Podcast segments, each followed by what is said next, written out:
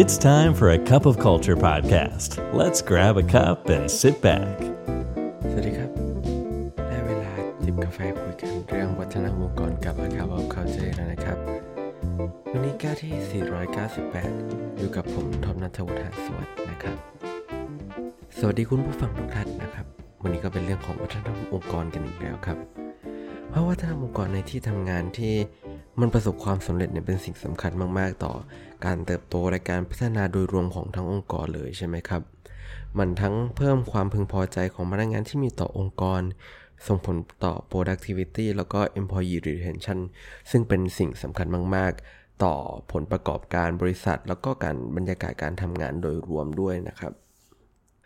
แต่การสร้างสภาพแวดล้อมการทำงานในรูปแบบนี้เนี่ยจริง ๆ มันต้องใช้วิธีการที่ พิจารณาแบบรอบด้านครับ ใส่ใจในหลาย ๆ ประเด็นแล้วก็หลาย ๆ มิติ ซึ่งมันครอบคลุมปัจจัยสำคัญหลาย ๆ อย่าง ที่ส่งผลต่อการทำงานร่วมกัน เพื่อจะส่งเสริมวัฒนธรรมองค์กรไปในทิศทางที่มันก้าวหน้าแล้วก็พัฒนาต่อได้นะครับดังนั้นวันนี้ครับเราจะมาพูดกันถึงองค์ประกอบเหล่านั้นนะครับ ว่ามันจะมีองค์ประกอบอันไหนบ้างนะครับ ที่สามารถ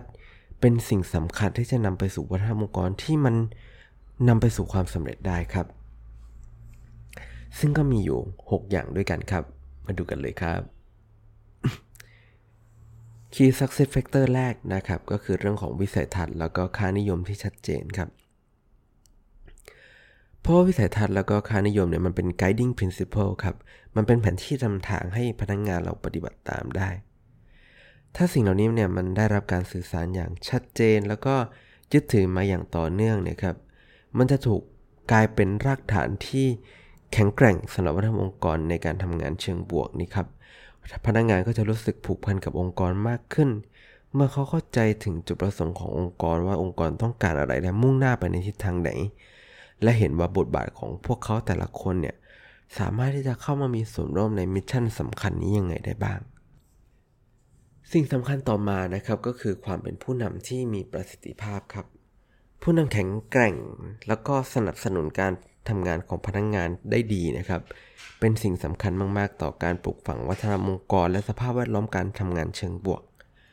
ผู้นำที่มีประสิทธิภาพเนี่ยจะสร้างแรงบันดาลใจ แล้วก็คอยกระตุ้นทีมทำตัวเป็นแบบอย่างครับ แสดงให้เห็นถึงความมุ่งมั่นที่มีต่อค่านิยมขององค์กร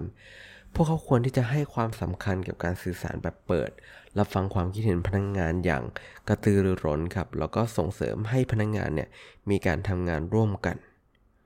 พื่อเป็นการสร้างความไว้วางใจและความเคารพระหว่างสมาชิกในทีมไปในตัวด้วยครับ ต่อมาครับสิ่งที่องค์กรต้องมีก็คือการสื่อสารแบบเปิดครับ การสื่อสารแบบโปร่งใสนะครับ เป็นสิ่งจำเป็นสำหรับพนักงานองค์กรที่ดีครับ พนักงานควรที่จะรู้สึกสบายใจที่จะแบ่งปันความคิด แนวคิดและข้อกังวลของตัวเองครับ โดยไม่ต้องกลัวว่าพวกเขาจะถูกลงโทษ ช่องทางการสื่อสารแบบเปิดเองก็จะช่วยการส่งเสริมการทำงานร่วมกัน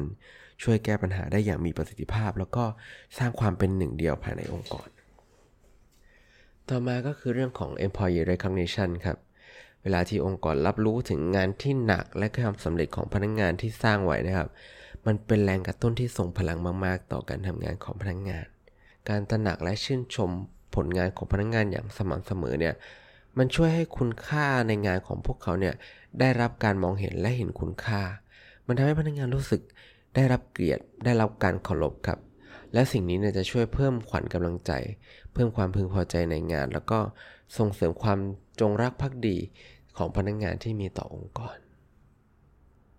factor ถัดมาก็คือเรื่องของโอกาสในการพัฒนาทางอาชีพครับ การให้โอกาสแก่พนักงานในการเติบโต และพัฒนาทักษะพวกเขาเนี่ย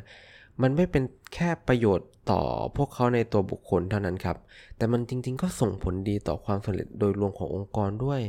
นั้นองค์กรที่ลงทุนกับการพัฒนาวิชาชีพของพนักงาน เช่น การมีโปรแกรมฝึกอบรม มีเวิร์กช็อป มี coaching นะครับ มันแสดงให้พนักงานเห็นถึงความมุ่งมั่นขององค์กรที่มีต่อการเติบโตของพวกเขา และสายอาชีพของพนักงงานครับ ซึ่งมันจะนำไปสู่การมีส่วนร่วมมากขึ้นของพนักงงาน ต่อมาก็คือ work life balance ครับ ความสมดุลระหว่างการทำงานและชีวิตที่ดีเนี่ยเป็นสิ่งสำคัญต่อความเป็นอยู่ที่ดีของพนักงงาน และความพึงพอใจในงานโดยรวมเลยครับ บริษัทที่สามารถส่งเสริมความสมดุลในชีวิตการทำงาน แล้วแสดงให้เห็นถึงความเข้าใจ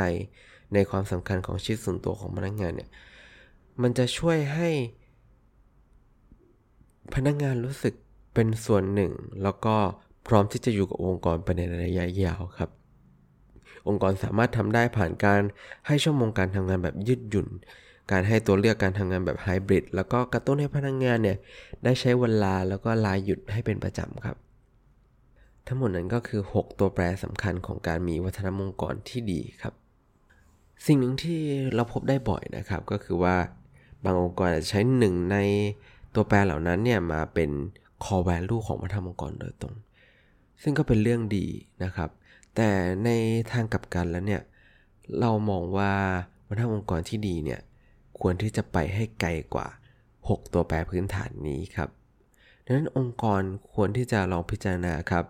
ทำให้ทั้ง 6 อย่างเนี่ยเป็นส่วนหนึ่งอยู่แล้วของวัฒนธรรมองค์กร แล้วค่อยๆพัฒนาวัฒนธรรมให้ไปในทิศทางหนึ่ง เพราะการปลูกฝังวัฒนธรรมองค์กรให้ประสบความสำเร็จนะครับ ต้องใช้แนวทางในเชิงกลยุทธ์ที่ให้ความสำคัญกับการเป็นอยู่ที่ดี และการเติบโตของพนักงงาน ตลอดจนความสำเร็จโดยรวมขององค์กร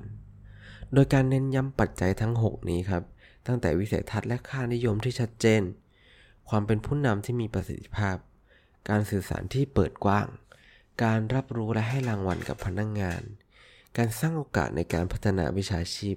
และการให้สมดุลในชีวิตการทำงาน ทั้ง 6 นี้เนี่ยจะช่วยองค์กรสร้างสภาพแวดล้อมการทำงานที่เหมาะสม กับการเติบโตที่จะเป็นประโยชน์ต่อองค์กร และพนักงงานโดยรวมด้วยครับ แล้วก็สุดท้ายนี้ก็อย่าลืมนะครับว่าไม่ว่าจะตั้งใจหรือไม่ก็ตามวัฒนธรรมองค์กรก็จะเกิดขึ้นอยู่ดีครับ ทำไมเราไม่มาตั้งใจสร้างวัฒนธรรมองค์กรในแบบที่เราอยากให้เป็นกันล่ะครับสำหรับกาแฟหมดแก้วแล้วนะครับ แล้วเราพบกันใหม่ในครั้งหน้า สวัสดีครับ